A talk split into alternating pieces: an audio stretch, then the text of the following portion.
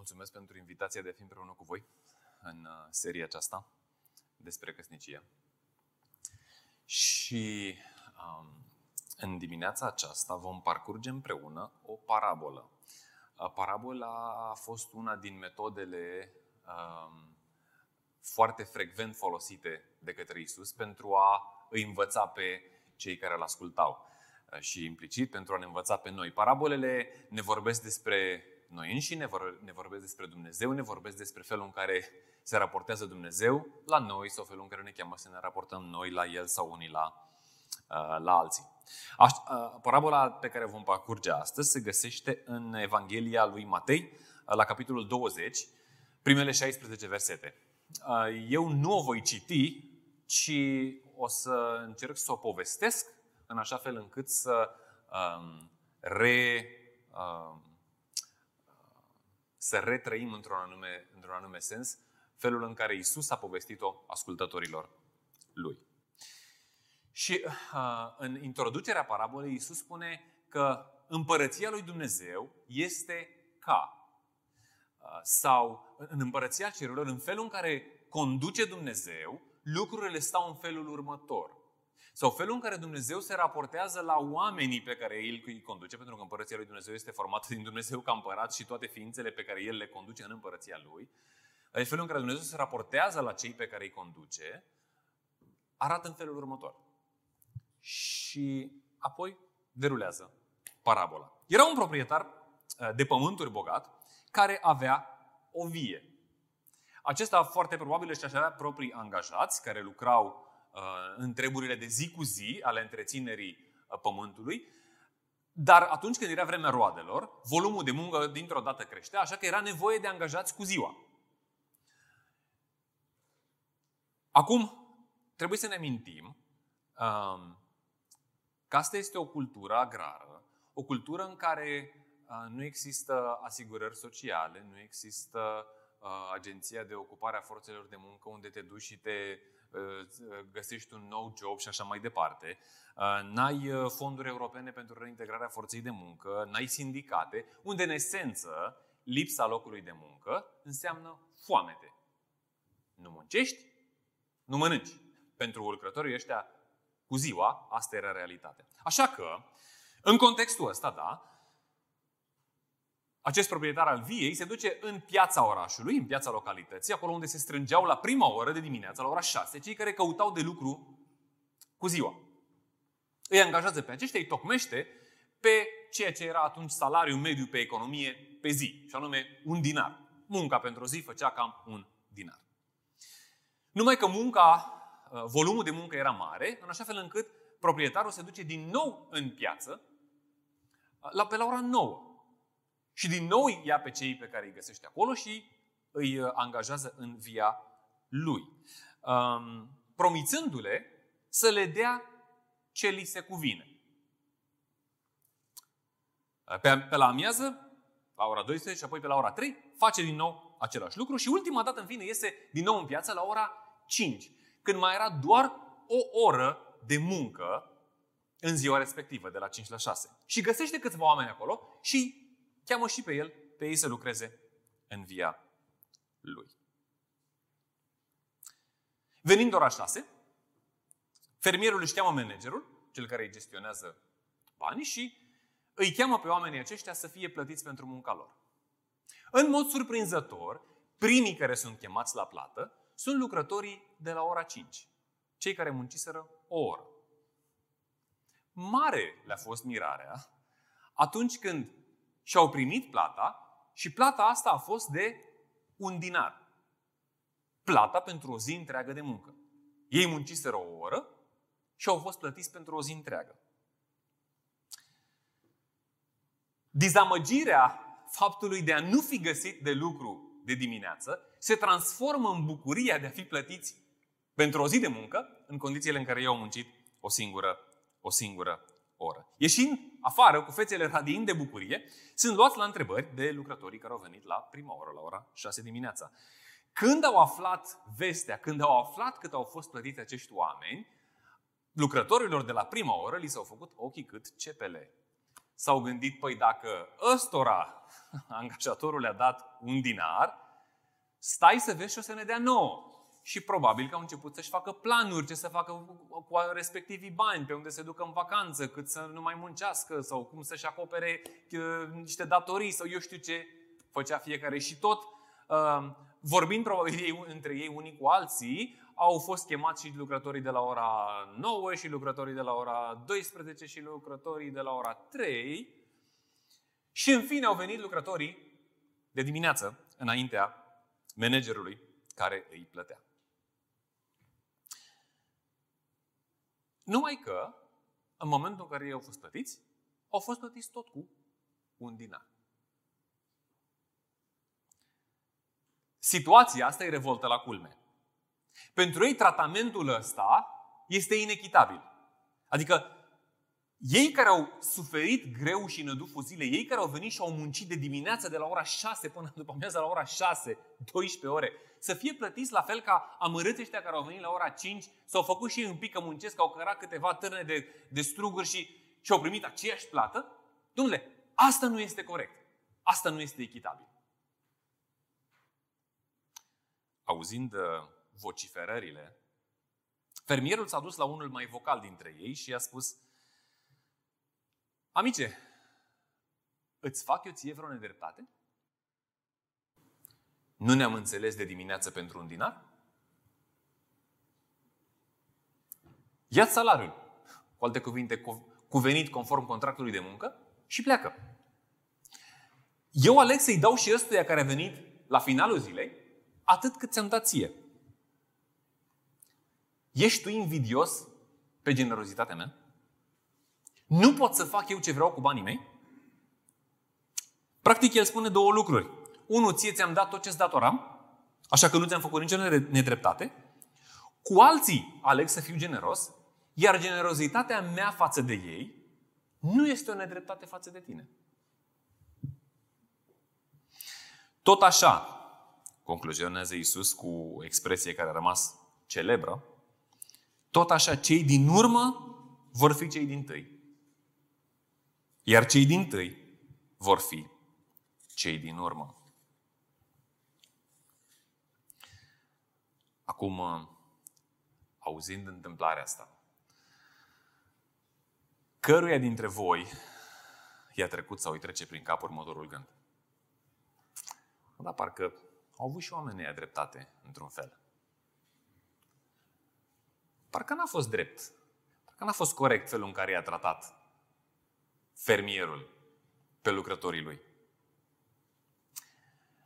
Cred că asta este parte din geniul parabolelor lui Isus. Faptul că nu doar că ne învață adevărul despre Dumnezeu, ci ne face să ne identificăm cu oamenii din parabolă, ne descoperă, ne pune în lumină felul în care gândim noi, felul în care procesăm noi uh, lucrurile și, și ne dezvăluie faptul că felul lui Dumnezeu de a aborda lucrurile e foarte diferit de felul nostru de a aborda lucrurile.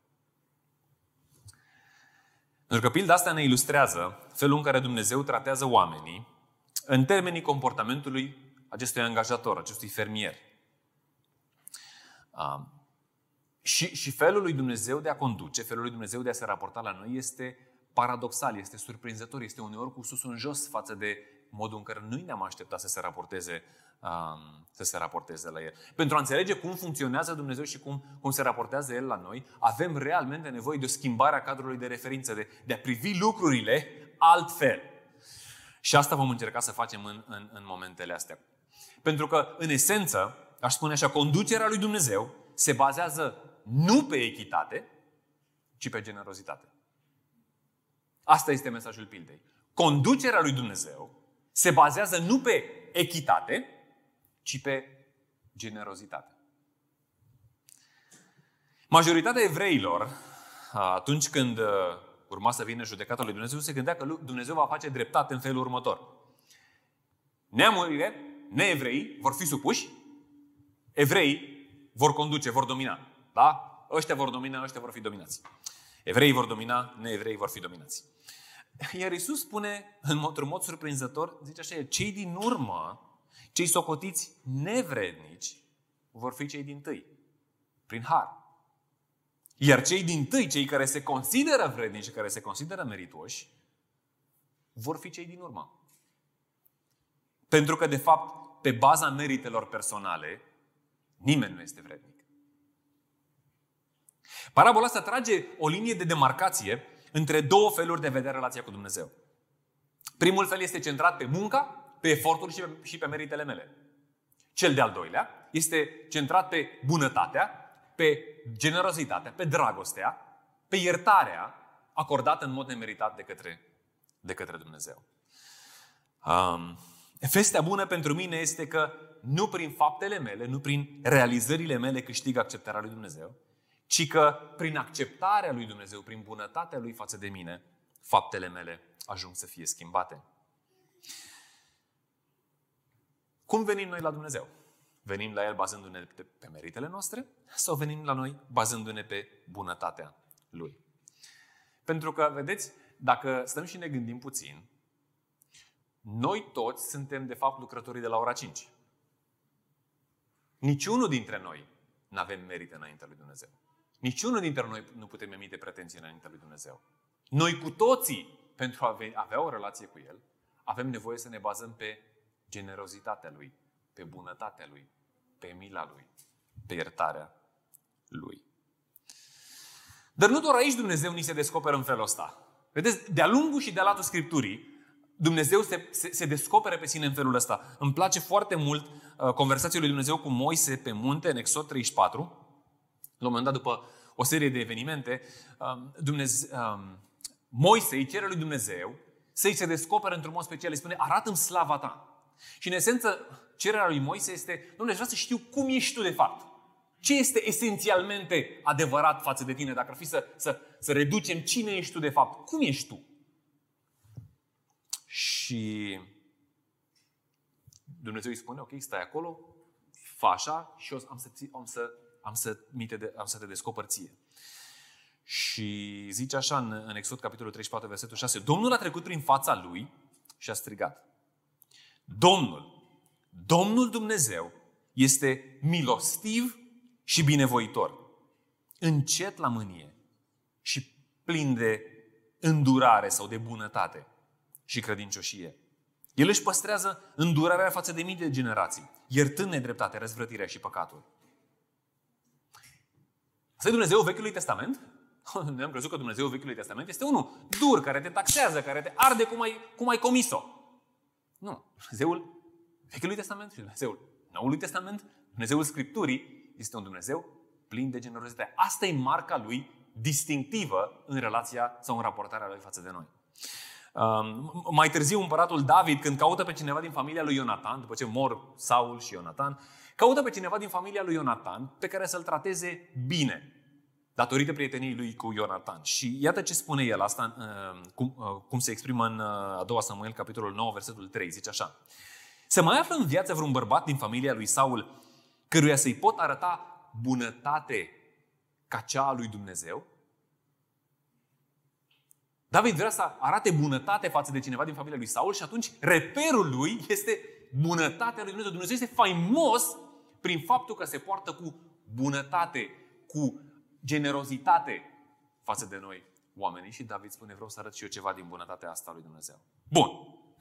Deci când vine vorba despre modul în care se raportează Dumnezeu la noi, oamenii, nu echitatea, ci bunătatea sau mila sau harul sau generozitatea reprezintă trăsătura lui distinctivă.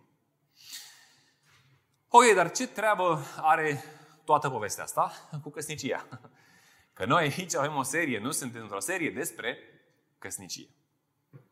Păi, am să, am să citesc de data aceasta un text care ne dă mură în gură ce treabă are tot ce am vorbit până acum cu uh, viața de căsnicie. Și textul ăsta se găsește în uh, epistola Apostolului Pavel către Efeseni, în capitolul 4, uh, să citesc de la versetul 29 până în capitolul 5, versetul 2. Efeseni, capitolul 4, începând de la versetul 29. Iată ce spune Apostolul Pavel. Să nu vă iasă din gură niciun cuvânt stricat, ci numai ceea ce este folositor pentru zidire, după cum este nevoie, ca să dea har celor ce laud. Să nu-L întristați pe Duhul Sfânt al lui Dumnezeu, prin care ați fost pecetluiți pentru ziua răscumpărării. Orice amărăciune, mânie, furie, țipăt și blasfemie, orice răutate să piară dintre voi. În schimb, fiți buni unii cu alții, plini de compasiune, iertându-vă unii pe alții, așa cum v-a iertat și Dumnezeu în Hristos. Așadar, fiți imitatori ai lui Dumnezeu ca niște copii preiubiți. Și trăiți în dragoste, așa cum și Hristos ne-a iubit și s-a dat pe sine pentru noi, ca un dar cu un miros plăcut și ca o jertfă lui Dumnezeu. Pasajul acesta din Efeseni răspunde în esență la întrebarea următoare. Având în vedere că am fost tratat de Dumnezeu, nu după echitate, ci după bunătate, nu după merite, ci după generozitatea Lui, cum îi tratez eu pe cei din viața mea care nu merită un tratament bun?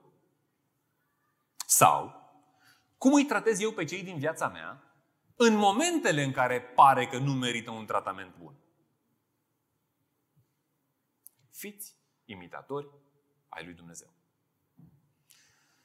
Sarcină destul de serioasă. Vedeți, la un moment dat, uh, Iisus spune următoarele întrebări. Zice așa, dacă iubiți pe cei care vă iubesc, ce lucruri neobișnuit faceți? Cu ce sunteți voi diferiți de păgâni? Nu așa fac și cei mai mari păcătoși? Voi însă purtați trăsăturile familiei. Fiți fii ai tatălui vostru, iubindu-vă dușmanii și rugându-vă pe cei, pentru cei ce vă persecută, spune Iisus în Matei, în Matei 5. Aducând uh, discursul ăsta în sfera relației de familie, de căsnicie, aș spune așa. Dacă îți iubești soțul atunci când el este amabil și vine cu flori acasă și îți deschide ușa la mașină și te îngroapă în complimente, ce lucru neobișnuit faci? Orice soție își iubește soțul în asemenea momente. Orice soție iubește un asemenea soț. Dacă îți iubești soția atunci când este drăgăstoasă, când îți face desertul favorit, când nu te contrazice cu nimic, când te lasă cu zâmbetul pe buze să mergi și să joci fotbal cu prietenii. Amin. Când casa arată impecabil și ea este toată un zâmbet și parfumată și coafată și gătită și gata să îndeplinească toate dorințele tale. Ce lucruri neobișnuit faci? Orice soț își iubește soția în asemenea condiții. Orice soț iubește o asemenea soție. Bun, haideți să vedem ce înseamnă asta și mai practic. Dacă asta e provocarea lui Isus, cum arată ea în viața de zi cu zi? Și am să merg pe trei direcții. Um, de a arăta bunătate, nu echitate în relația de căsnicie. În primul rând, certați-vă ca prieteni, nu ca dușmani. Certați-vă ca prieteni, nu ca dușmani. Cum să ne certăm? Am venit aici la întâlnirea bisericii să învățăm să ne certăm. Um, noi suntem creștini, nu ne certăm, nu? Când spun ceartă, mă refer la conflict. Gestionați conflictul ca prieteni, nu ca dușmani. Pentru că vrând nevrând ajungem în conflicte. Suntem diferiți, suntem păcătoși, trăim într-o lume păcătoasă, vrând nevrând vom ajunge la conflicte. Vom ajunge în puncte în care avem diferențe greu de reconciliat. Mai mari sau mai mici, în chestiuni de mai, de, mai importante sau în chestiuni mai mărunte. Și întrebarea, întrebarea nu este dacă ajungem la conflicte. Orice relație ajunge la conflicte. Orice relație de căsnicie ajunge la conflicte. Nu, nivelul de sănătate nu ține de cât de multe conflicte avem. Nu?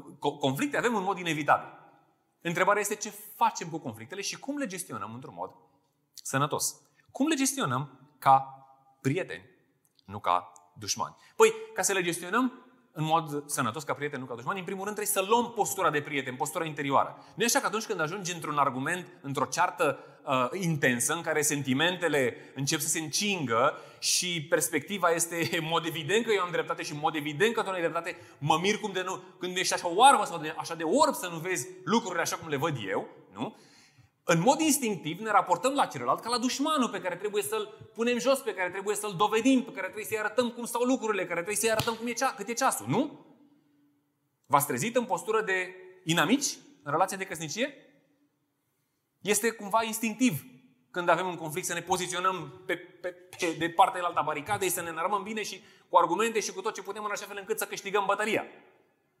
Dar aici nu e o bătălie de câștigat. Câștigarea bătăliei nu înseamnă că argumentul meu să prevaleze în fața argumentului celuilalt. Ci suntem parteneri. Nu suntem dușmani ca să ne demolăm unul pe celălalt, ci suntem parteneri în care construim ceva. Și în construcția asta am ajuns la un diferent. Am ajuns la o poziție în care trebuie să lucrăm ceva mai mult ca să găsim împreună calea înspre înainte. Și atunci e esențial să percep în momentele alea partenerul, nu ca inamicul pe care trebuie să-l distrug, pe care trebuie să-l, să-l, să-l dobor, pe care trebuie să-l conving, ci partenerul împreună cu care construiesc. Și asta înseamnă că din postura asta o să stau să ascult ce are de spus partenerul, o să-i pun întrebări, o să-mi exprim în moduri oneste, dar neagresive sentimentele, trăirile, părerile. Asta înseamnă să, să fiu într-un conflict cu un prieten, nu cu un dușman.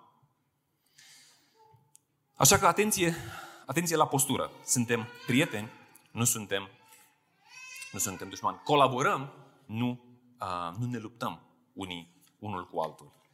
Uh, așa că, atunci când am un conflict cu un prieten, nu-l fac de râs, nu-l distrug, nu-l demolez, nu caut să câștig disputa, nu am să îmi jignesc partenerul, nu am să-mi înjosesc partenerul, nu-l voi face să, simt, să simtă ultimul om, da? Ci caut să găsesc căi pentru a construi împreună chiar în mijlocul conflictului. Apoi, atenție la cuvinte. Sunt uh, câteva uh, avertizări în sensul ăsta în pasajul pe care l-am citit. Spre exemplu, versetul uh, 29 spune să nu vă iasă din gură niciun cuvânt stricat, ci numai ce e de folos. Da? Nu vă iasă cuvinte care demolează, ci cuvinte care folosesc, care construiesc. Um, ca să dea har celor ce aud, da? cuvinte pentru zidire ca să dea har celor ce aud. Iar apoi să nu existe blasfemie între voi. Um, sau, uh, bles, um, da, blasfemie. Um, avem tendința să fim slobozi la gură în conflicte. Unii mai mult decât alții. Extroverții tind să fie și mai slobozi de la gură decât, uh, decât introverții. Introverții au în, în conflict acest avantaj de a fi un pic mai uh, interiorizați.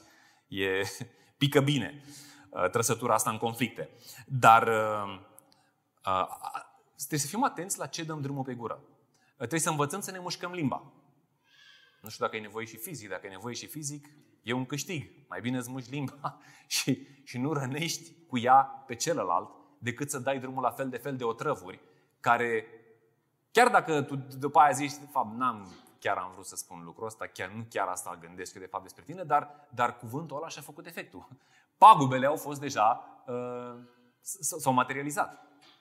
Uh, cuvintele pe care le spunem, sigur, putem să ne cerem iertare, dar, dar răul uh, și efectul este deja făcut.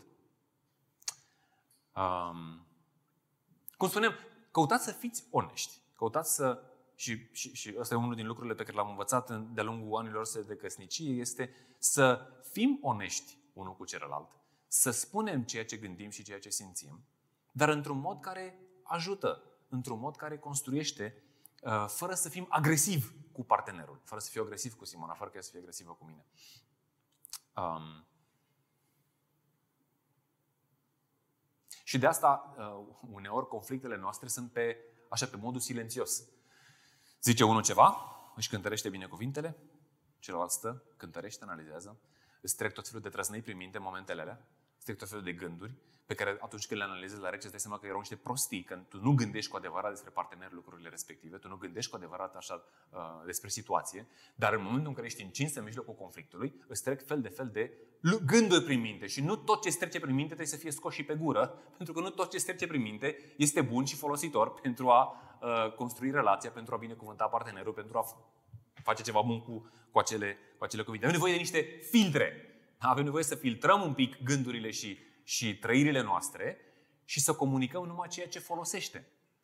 Și atunci am învățat să ne mușcăm limba, am învățat să tăcem din gură, am învățat să fim onești cu sentimentele noastre, fără să fim agresivi cu celălalt în conflict, indiferent dacă noi credem că merită, indiferent dacă ni se pare că a sărit calul, indiferent dacă vrem să răsp- da, uh, suntem tentați să răspundem cu aceeași monedă, nu asta este calea pentru a merge înainte. Atenție de asemenea la atitudinea inimii. Aici uh, Apostolul Pavel menționează câteva uh, atitudini de inimă otrăvitoare, precum amărăciune sau mânie sau furie. Atenție la, la atitudini din, din astea ale inimii care se uh, manifestă verbal și non-verbal pe urmă în, în relație și care ne se distrug. Am nevoie să aduc lumina Evangheliei în, în, în inima mea și să mă întreb, ok, de ce sunt eu acum atât de vulcanic? Ce mă stârnește pe mine? Pentru că zic, ea mă stârnește, el mă stârnește. Nu, nu, nu. E ceva neregulă în inima ta de ești așa de stârnit. Și în ce fel ai nevoie să aduci tu lumina în inima ta, ca să faci liniște în inima ta, ca să te poți raporta în mod sănătos la soț sau la soție. Atenție la atitudinea inimii. Atenție la ton. Versetul 31 ne vertizează la țipete. Volumul ridicat al vocii dăunează grav sănătății căsniciei. A urla, da? a, a ridica tonul, a fi amenințător, a, a ridica volumul vocii, nu ajută într-un conflict din potrivă, ajută la escaladarea conflictului. Fiți atenți la tiparele nesănătoase sau la tiparele felului în care gestionați conflictele. Nu lăsați apucături de prinderi de genul ăsta și altele înrodite cu ele să domine sau să, să apară în conflictele voastre. Faceți un inventar al apucăturilor nesănătoase din conflicte, la, ale apucăturilor care merg pe principiul echității. Bineînțeles că ridic tonul, că și, și ea ridică tonul. Bineînțeles că sunt agresiv cu ea, că o merită. Bineînțeles că sunt, îi reproșez lucrurile astea, că le merită, că le-a făcut-o de atâtea ori, că s-a întâmplat nu știu câte ori și așa mai departe. Ne găsim noi argumente pentru pozițiile noastre și pentru atitudinile noastre. Faceți un inventar al lucrurilor ăstora și vedeți ce e de eliminat și ce e de schimbat și ce e de implementat. Certați-vă cu bunătate. Manifestați bunătate chiar și în conflicte. Tratați-vă unul pe altul nu cu echitate, ci cu bunătate, certându-vă ca prieteni, nu ca dușmani. Al doilea um, mod foarte practic de a implementa adevărul ăsta este iertați-vă fără măsură. În versetul 32 ni se spune așa. În schimb, fiți buni unii cu alții, plini de compasiune, iertându-vă unii pe alții, așa cum v-a iertat și Dumnezeu în Hristos. În relația de căsnicie, este la iveală în mod inevitabil toate defectele, păcatele, slăbiciunile fiecăruia dintre noi. Pentru că suntem mult timp împreună și suntem mult timp împreună, da? Petrecem timp împreună în săptămână, petrecem timp împreună ani la rândul și suntem expuși. Toate defectele noastre ajung să fie cunoscute și bineînțeles că multe dintre ele ofensează, rănesc, afectează persoana cea mai apropiată de noi. Um, greșim deseori față, unul față de celălalt. Ne dezamăgim unul pe celălalt. Unul ei lipsesc poate senzorii pe care celălalt îi are din belșug. Avem așteptări unii de la alții. Punem presiune unul pe altul. Așteptăm de la celălalt mai mult decât se simte el în stare să ofere. Suntem nerăbdători unii cu alții. Așa că, frecvent, avem nevoie să ne iertăm unul pe celălalt. Ce am găsit noi este că, într-un anume sens, este mai ușor să ierți la început. Pentru că relația e proaspătă și, sigur, nu ți-a greșit decât prima dată sau a doua oară sau a șaptea oară sau a cincipea oară. Numai că în timp se cumulează și ajunge să fie greșeala a 50 și a 100 și a 200 nu? Pentru că în ani de zile greșești uneori în același, în aceeași zonă și ofensezi partenerul și ai nevoie de iertare în aceeași zonă și, și, și uneori anumite zone devin hipersensibile. Când ajungem din nou acolo, e nasol. În uh, relația noastră, um, tendința, am realizat de vreme faptul că nevoia de afecțiune um, și atenție emoțională a Simonei este mai mare decât a mea. Și e oarecum previzibil dacă stăm să ne gândim la faptul că da, personalitățile noastre și uh, profilele noastre. Sigur, realizând lucrul ăsta, am zis, da, bun, voi căuta să fiu cu Simona mai atent și mai afectuos și, și să ofer, ofer mai mult decât îmi semnalează senzorii mei de afecțiune, pentru că senzorii mei au reglat nivelul undeva mai jos. Uh, toate bune și frumoase, zis și făcut, trecem la treabă, numai că după câteva săptămâni ajungem din nou în punctul respectiv și zic, a, da, da, da, am avut discuția aia, corect, corect, bun.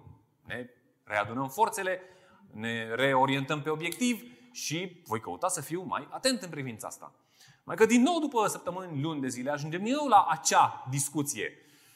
Uh, pentru că senzorii mei nu îmi detectau și viața vine cu multe și ești atent în dreapta și în stânga și ai de făcut una și alta și pierzi, am pierdut din atenție faptul că ea are nevoie de mai mult decât îmi semnalează senzorii mei în zona asta de, de afecțiune. Și bineînțeles că în timp asta poate să devină o zonă hipersensibilă și uh, m-am simțit uneori precum polițistul din bancă care vede o coajă de banană, știi? Știți ce zice un polițist când vede o coajă de banană, nu? Iar o să cad.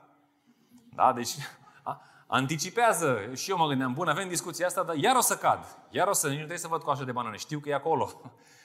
și atunci um, am, am avut nevoie frecvent de iertare din partea Simone. Am avut nevoie frecvent să avem discuție, uneori mai grea, alteori mai ușoară. Uh, ce, ce este însă fain și este ca un corolar la, la toată dinamica asta este că prin Harul lui Dumnezeu lucrurile s-au schimbat și în niște ani de zile um, discuția asta a fost din ce în ce mai rară. În ultimii ani foarte, nici nu mi-aduc aminte ultima dată când am avut o asemenea discuție. Uh, pentru că harul și iertarea oferită și discuțiile oneste și uh, neagresive de multe ori, de cele mai multe ori, ne-au ajutat să progresăm. Așa că este, este har și este speranță. Dar, punctul era, avem nevoie să ne oferim iertare fără măsură. Pentru că vom veni în anumite puncte din nou și din nou și din nou și zici, bă, ăsta e bătut în cap și nu pricepe. Bă, dar este pur și simplu, nu, nu, nu vede, e oarbă, e... Cum să nu vezi așa ceva? Știți ce? Uneori nu vedem anumite lucruri. Uneori nu percepem anumite lucruri. Și avem nevoie să ne tratăm cu iertare și cu har unul pe celălalt. Cât? Mult. Cât e nevoie? Fără măsură. Cât ne-a dat nouă Dumnezeu, atât trebuie să dăm și noi mai departe. Cam asta zice Nu cam asta, exact asta zice Apostolul Pavel în textul acesta. Sigur că iertarea nu exclude comunicarea onestă a chestiunilor care au dus acolo. Nu, nu exclude comunicarea onestă a nevoilor, a dorințelor, a realității, așa cum o percepem noi. ci cele două merg mână-mână, da? dar focalizarea noastră a fost aici pe, pe iertare. Asta este o discuție pentru o altă ocazie. Așadar, tratați-vă unul pe altul, nu cu echitate, ci cu bunătate, iertându-vă fără măsură. Și ajungem la al treilea, la al treilea punct, al treilea mod de a aplica principiul ăsta, și anume, dăruiți-vă cu generozitate. Sau aș putea spune, iubiți-vă cu generozitate, cele două fiind conform textului ăstuia cam unul și același lucru, pentru că dacă ne uităm în primele două versete din capitolul 5, autorul, Apostolul Pavel ne spune așa, fiți dar imitatori ai lui Dumnezeu ca niște copii prea iubiți și trăiți în dragoste, da? Trăiți în dragoste, iubiți-vă unul pe altul, așa cum și Hristos ne-a iubit și s-a dăruit pe sine pentru, pentru noi. Iisus ne-a iubit dându-se pentru noi.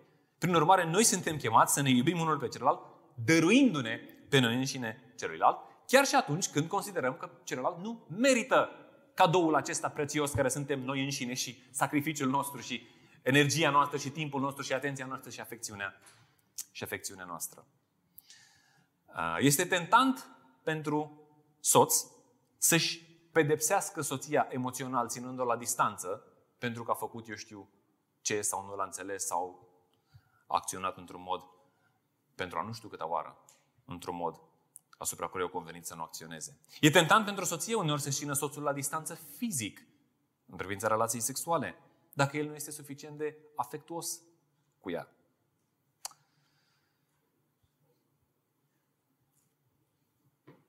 Un, uh, un mod uh, banal, poate, pentru unii, dar, dar uh, important pentru mine, de a-mi aminti că sunt chemat să pun nevoile și interesele și binele Simonei înaintea binelui meu, este atunci când fac cafeaua. Și eu încă mai fac cafeaua la ibric. Nu știu dacă mai există cineva care face cafeaua ok. La, prima, la primul serviciu nu mai era nimeni. Eram singur. Acum e cineva care mă înțelege, este empatic. Bun. O să vorbesc cu voi în special, că voi trebuie să înțelegeți cel mai bine. Când faci cafeaua la ibric, um, mai ales dacă uh, cafeaua este măcar de o calitate medie, faci o spumă. Nu? Și atunci când vrei să torni în ceașcă, dacă ai două cești, cam toată spuma se duce în prima ceașcă. Întrebarea este, cui torn prima ceașcă? Și dacă la început asta a fost o întrebare, în timp a devenit un răspuns clar, torn întotdeauna prima ceașcă Simonei. Și chiar dacă este un act banal, să pe bune, crema de la cafea, să fim serioși, viața e mai complicată și cu chestii mai dure decât atât. Foarte de acord. Dar pentru mine, asta este o reamintire ritmică a faptului că Dumnezeu mă cheamă să pun nevoile și dorințele și interesele Simonei înaintea intereselor mele. Și făcând asta, acest act banal, minor, dându-i ei ceașca mai bună de cafea, mi-aduce aminte că, de fapt, în mod constant eu trebuie să caut binele ei, să caut să mă dăruiesc pe mine însumi, indiferent, indiferent de merite, indiferent dacă mi se pare că o merită sau nu, indiferent dacă mi se pare că ea a, fă, a, a, a acționat în mod reciproc față de mine în, în situații similare. Așadar, dăruiește-te cu generozitate, chiar și atunci când ai impresia că partenerul nu merită. Atunci când simți că nevoile tale nu sunt împlinite. Sau atunci când partenerul acționează în mod egoist. Sau atunci când simți că partenerul nu te înțelege. Sau că partenerul te cicălește pentru a nu știu câta oară. Sau atunci când partenerul intră în silențiu stampa. A, când pune distanță, nu mai vorbește, te ține la distanță. Chiar și atunci când partenerul te acuză pe nedrept. Indiferent ce face partenerul, tu ești chemat să manifesti bunătate, oferindu-te pe tine însuți cu generozitate, iubind cu generozitate. Dar nu merită. Nu? În anumite momente ne vine să strigăm tare. Dar nu merită. Exact. Exact. Scriptura nu, spune, Scriptura nu caută să te convingă că el merită, ci spune exact, în ciuda faptului că nu merită, poartă-te în felul acesta. Nu-l iubești pentru că merită. Vedeți, când aducem un spirit din ăsta justițiar, un spirit al echității, un spirit al lui 50-50 în relație, se omoară tot romantismul. Se omoară toată perspectiva. Ajungem cu relația într-o fundătură, pentru că o relație de tip contractual, o relație de tip 50-50, o relație dacă tu, atunci și eu, cu uh, elemente stipulate în contract, în dreptul fiecărui partener. Dacă tu ți îndeplinești uh, obligațiile, mi le îndeplinesc și eu. Dacă tu nu ți le îndeplinești, eu nu mi le îndeplinesc. Și voi găsi resorturi în așa fel încât să te fac să... Pa! Aia nu e relație de căsnicie. Aia e o altă relație, e o cu tot o altă dimensiune. Omorâm relația de căsnicie dacă o tratăm ca pe un parteneriat contractual, ca pe o relație de tip jumătate Prima dată când mi-am dat seama de, de, de, de pericolul dinamicii astea, a fost când o aveam pe Erica, prima noastră fetiță, primul nostru copil, și ajunsese undeva pe la vârsta de, nu știu, peste un an, un an, doi, chiar după doi ani, dormea cu noi.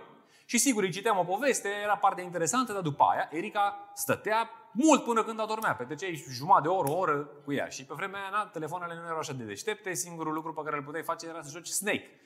Și te plictiseai de Snake o oră jucând acolo. Și bineînțeles că ce, ceea ce nu vroiam să fac era ce era să-l o culcăm pe Erica. Nici eu, nici Simona. Sigur, era copilul nostru, altcineva a să o culce, așa că noi trebuia să o culcăm și făceam cu rândul. O noapte ea, o noapte eu. O noapte ea, o noapte ea, eu. Și eram foarte dornic să ajungă noaptea în care nu eram eu. Da, era Simona de rând. Și mi-am dat seama că suntem într-o relație în care fiecare am trasat în el la jumătate, asta e bucata ta, asta e bucata mea. Fiecare cu bucata lui, fiecare cu responsabilitatea lui. Lucru care omoară relație, pentru că eram într-un tip, într-o relație de tip contractual, într-o relație de tip treaba ta și treaba mea. Și atunci am zis, bă, nu despre asta e vorba, nu așa arată căsnicia.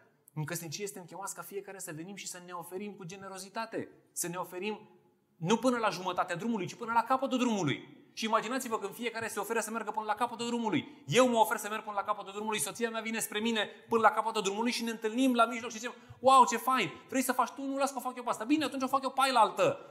Și acolo e romantism, acolo este frumusețe, acolo este uh, dragostea înflorește, căsnicia înflorește, pentru că fiecare caută să ofere celuilalt, nu fiecare caută să se păstreze, să se prezerveze pe sine și să nu cumva să treacă de granița de la jumătate. Iertați-vă unul pe altul, nu cu echitate. Tratați-vă unul pe altul, nu cu echitate, ci cu bunătate, dăruindu-vă pe voi înși vă cu generozitate. Dar știți că este mult mai ușor să vorbești despre lucrurile astea decât să le faci, nu? Um, când cauți să trăiești lucrurile astea, îți dai seama cât de limitat ești.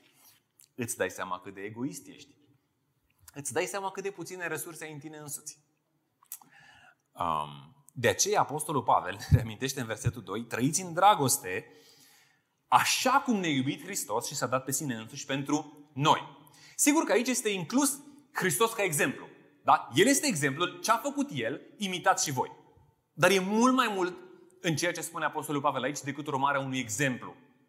Pentru că bunătatea lui Dumnezeu, generozitatea lui nu este, nu este un concept abstract. Sau nu este un exemplu al cuiva care undeva așa departe, ne uităm la el, vedem frumos cum, cum, cum ilustrează această bunătate și apoi o, o copiem și noi. Nu. Lucrurile stau în felul următor. Bunătatea asta imensă, iertare, generozitate, dragoste, a fost revărsată din abundență peste mine. Ok? Dumnezeu mi-a dat-o mie. Eu sunt beneficiarul lui. Beneficiarul ei. Și atunci ce îmi spune Dumnezeu este, tu ca beneficiar al unei mari manifestări de bunătate, bucură-te de ea și dă-o mai departe. Dă ceva din ea. Tu nu o să poți să, dai, nu o să, poți să manifesti o generozitate exactă a lui Dumnezeu. Nu, generozitatea lui Dumnezeu este imensă. Dar ia ceva din bunătatea asta, din generozitatea asta pe care tu ai resimțit-o pe propria piele și dă ceva către partenerul tău. Atunci când el nu merită, pentru că, apropo, tu nu meritai, tu niciodată nu meritai. Dumnezeu ți-a dat din belșug fără ca tu să ai vreun strop de merit. Și atunci când tu ești primitorul acestei generozități fenomenale, dacă ai, ai primit-o cu adevărat, n-ai cum să nu o dai mai departe. N-ai cum să o ții numai pentru tine. N-ai cum să rămâi stană de piatră. Pentru că generozitatea lui Dumnezeu schimbă inima noastră. Schimbă dinamica inimii noastre, schimbă postura inimii noastre în așa fel încât noi, niște oameni egoiști, niște oameni centrați pe noi înșine, niște oameni mândri, niște oameni cum vreți voi, suntem schimbați și începem să ne asemănăm cu Isus. Și dăm cu generozitate nu pentru că ne constrânge cineva, nu pentru că oh, cu mâna la spate, da, da, știu, Isus a făcut asta pentru mine, o să fac și eu. pentru că inima mea a fost schimbată. Pentru că nu mai pot să fiu la fel când am fost tratat în felul ăsta.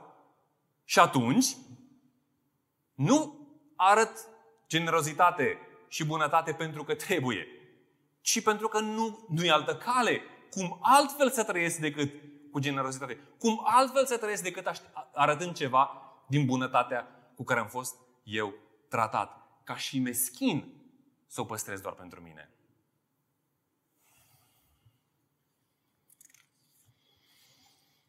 Eu cred că nu există pe lumea asta forță mai mare care se poată transforma inima umană decât dragostea. Și sunt convins că nu există pe lumea asta dragoste mai mare decât cea pe care ne-a demonstrat-o nouă Dumnezeu prin Isus. Dragostea lui Isus e singura forță capabilă să înfrângă puterea păcatului, a egoismului, a mândriei, a independenței, a încăpățânării și a neiertării în inimile noastre pentru a putea iubi necondiționat. În uh, literatura universală sunt două tipare de a trata injustiția sau nedreptatea. Și sigur că injustiția și nedreptatea din cele două piese literare sunt uh, imense, nu se compară cu cele care le percepem noi în relația de căsnicie, dar, dar tiparul și ce învățăm din ele este folositor. Uh, pe de o parte avem romanul Mizerabili, în care personajul principal, Jean Valjean, este schimbat radical de o bunătate și o generozitate care se manifestă față de el fără că el se merite. Pe de cealaltă parte, avem romanul Contele de Monte Cristo, în care personajul principal, Edmond Dantes, este, suferă o nedreptate imensă și atunci când are posibilitatea, evadează, are, pune mâna pe, o, pe, o, pe suficiente resurse, își face un plan genial în care să se răzbune ca un artist față de toți dușmanii lui. Cu ce rămâne Jean Valjean? Cu ce rămâne Edmond Dantes? Edmond Dantes rămâne cu un suflet gol. Pentru că toată căutarea asta după dreptate, după echitate, după să se facă și lui cum am pățit eu, este insațiabilă și ne lasă cu un suflet gol. Nu-i de mirare, pentru că neiertarea, resentimentele, setea de răzbunare nu fac decât să schimonosească sufletul omului. Doar mila, iertarea și harul sunt acelea care rup spirala răului, care ne eliberează din prinsoarea sentimentelor negative, care ne înnobilează inimile și care ne îmbogățesc. Așadar, Dumnezeu nu m-a tratat după cum meritam, ci Dumnezeu m-a tratat după bunătatea Lui. Hai să ne tratăm și noi, în cadrul relației de căsnicie, la fel. Să ne tratăm nu cu echitate, ci cu bunătate. Cum? Păi, certându-ne ca prieteni, nu ca dușmani, iertându-ne fără măsură și dăruindu-ne pe noi înșine cu generozitate. Tată, um, îți mulțumim pentru cuvântul tău. Îți mulțumim pentru dragostea ta. Îți mulțumim pentru generozitatea și bunătatea cu care ne-ai tratat prin Isus. Recunoaștem că e abundentă, recunoaștem că ne copleșește, recunoaștem că nu o merităm uh, și nu putem decât să-ți mulțumim pentru ea și să stăm ca un copil cu mâinile întinse care uh, primește fără să aibă posibilitatea de a da ceva înapoi, de a răsplăti um, pe măsură darul imens primit. Dar știm că ne chem, Doamne, ca recunoștință la ceea ce ai făcut pentru noi, să dăm mai departe generozitatea și bunătatea și iertarea altora, chiar și atunci când ei nu merită. Și ne dorim, Doamne, ca asta să fie dinamica relațiilor de căsnicie. Și, și, și mă rog în dimineața asta pentru fiecare relație de căsnicie, um, ca marca distinctivă a relației să fie harul, să fie bunătatea, să fie generozitatea care să reflecte ceva din bunătate și din generozitatea și din harul tău față de noi. Și în felul ăsta, um, viețile noastre să strige tare Evanghelia în numele Domnului Isus.